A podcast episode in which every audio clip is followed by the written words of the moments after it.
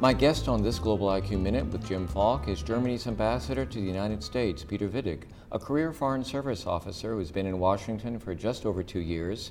The United States happens to be his fourth ambassadorial post, having represented his country in Lebanon, Cyprus, and the United Nations, where he was successful in winning Germany's campaign to have a non permanent seat on the Security Council. Welcome, Your Excellency. It's a pleasure to be with you. There's been a great deal of activity in Germany over the last, I guess, really about the last year concerning mm-hmm. the refugees, mm-hmm. primarily coming from Syria. And your Chancellor took a very bold step which was viewed favorably, at least in the beginning, but mm-hmm. now I think it's hit some challenging times. Mm-hmm. Give us your thoughts on that and tell us a little bit about the whole process. Well, first of all, this is uh, one of the most challenging situations, crises, if you will, for Europe and also for Germany. This wave of refugees has hit us unprepared, so the numbers have been spectacularly great. Uh, we have taken in 1.1 million refugees in 2015 alone. If you put this into proportion in the US, that would mean 4.4 million refugees in a year. That's an enormous number. The number is big and it challenged our infrastructure and it challenged also the capacity of the population to absorb this high number of refugees and migrants. Now, most of uh, the people welcomed the refugees. Of course, there, there was also some skepticism as to whether we should take them all in. It required a set of measures. The lesson that we learned is there is no single lever to pull to manage that refugee crisis. There has to be a set of measures. And uh, we have taken some of, of those measures speed up the asylum procedure, protect our external European borders in a more robust and regular fashion, etc., etc. And the numbers have gone down indeed. What number do you think that you're projecting for 2016? Difficult to say, but I'll give you a number and a comparison from the situation last year. In November, we had about 10,000 a day daily coming to our country. Now the number is down to a two digit figure. So that tells you the downturn of the numbers. But we still had about 170,000 in the first four months this year. So that's about the rhythm of influx that we might expect in the next month, too. The challenges are also political challenges. As you can imagine, people fear that they're losing control over this influx, and people, the population demands that we distinguish clearly between refugees who are persecuted politically. Truly humanitarian purposes. Truly, who, who have a claim for asylum, a humanitarian claim for asylum, or who are fleeing a war on the one hand, and those who are just coming, though understandably, for purely economic reasons, and those we cannot all take in. And that is the necessary distinction we have to make, and that means eventually we also have to repatriate some of those migrants. The, the challenge is that Europe is in the middle of two very fragile regions the Middle East and the north of Africa. So it's an almost epic movement of people from those regions. Let me ask you this how do you fund this you know, large influx now. It just happens today I visited here in Dallas, the IRC, mm. and of course they're receiving funding at the state level, federal, mm. as well as some contributions. Mm. How is this being funded in, in, in, Germany? It requires a lot of financial resources. Is it all know, government or is it also charitable? Well, most of it is government. I mean, government. there is a lot of volunteerism of the civil society, but this mm-hmm. is mostly, let's say, effort to help to offer language courses or provide shelter.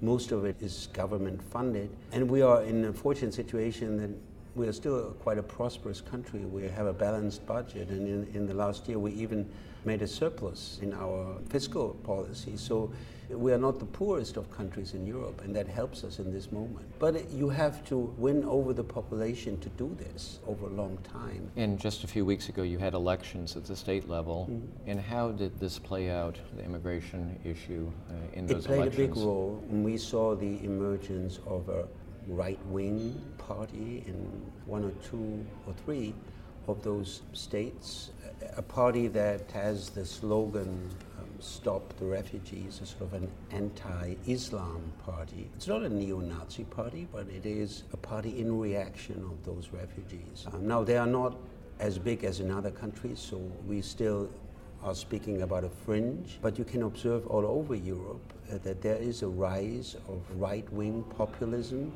and much of it has to do with this refugee crisis.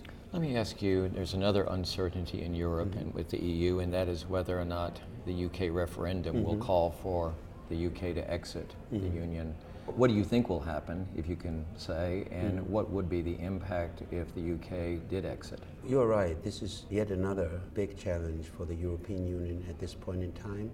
Our position is very clear. We want the UK to remain in the European Union. It's the second biggest economy in the European Union. We consider the UK a key element of Europe. We think Europe is the home of the UK, but of course it's the voters who decide. My own take is that I think in the end the, the British common sense and, and also their feeling that they are better off economically in the union than outside will prevail. But there are many unknowns here. It's very close still, isn't it? It, the, the polls are close, and I think the challenge is mobilizing those in the Remain camp. It's always more difficult to mobilize people for the status quo than mobilizing them for change. And I think that will be the challenge for the Remain camp. We have time for just one more question, and I would like to ask you because of your rich experience in the Middle East. Mm. I, I, know that when you were at the UN, Germany abstained mm. in the 2011 UN vote on whether or not to enforce a no fly zone in Libya. What do you see as a potential outcome for what's continuing to occur in Syria?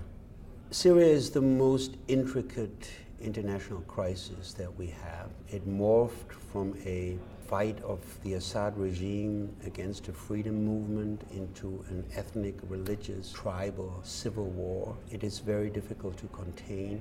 The International Syrian Support Group, a group of 17 nations under the leadership of the US and Russia, is doing its best to forge a, I admit, fragile ceasefire that has been broken. But this is the best hope for then starting a political process to establish a transitional government that is more inclusive and is the first step for peace to Syria. It will be fraught with roadblocks and obstacles, but this is what we can do diplomatically. The big question is what will happen with Assad? And that is still a question that is very controversially discussed between Russians and Iranians on the one hand, and the West, if you will, on the other hand.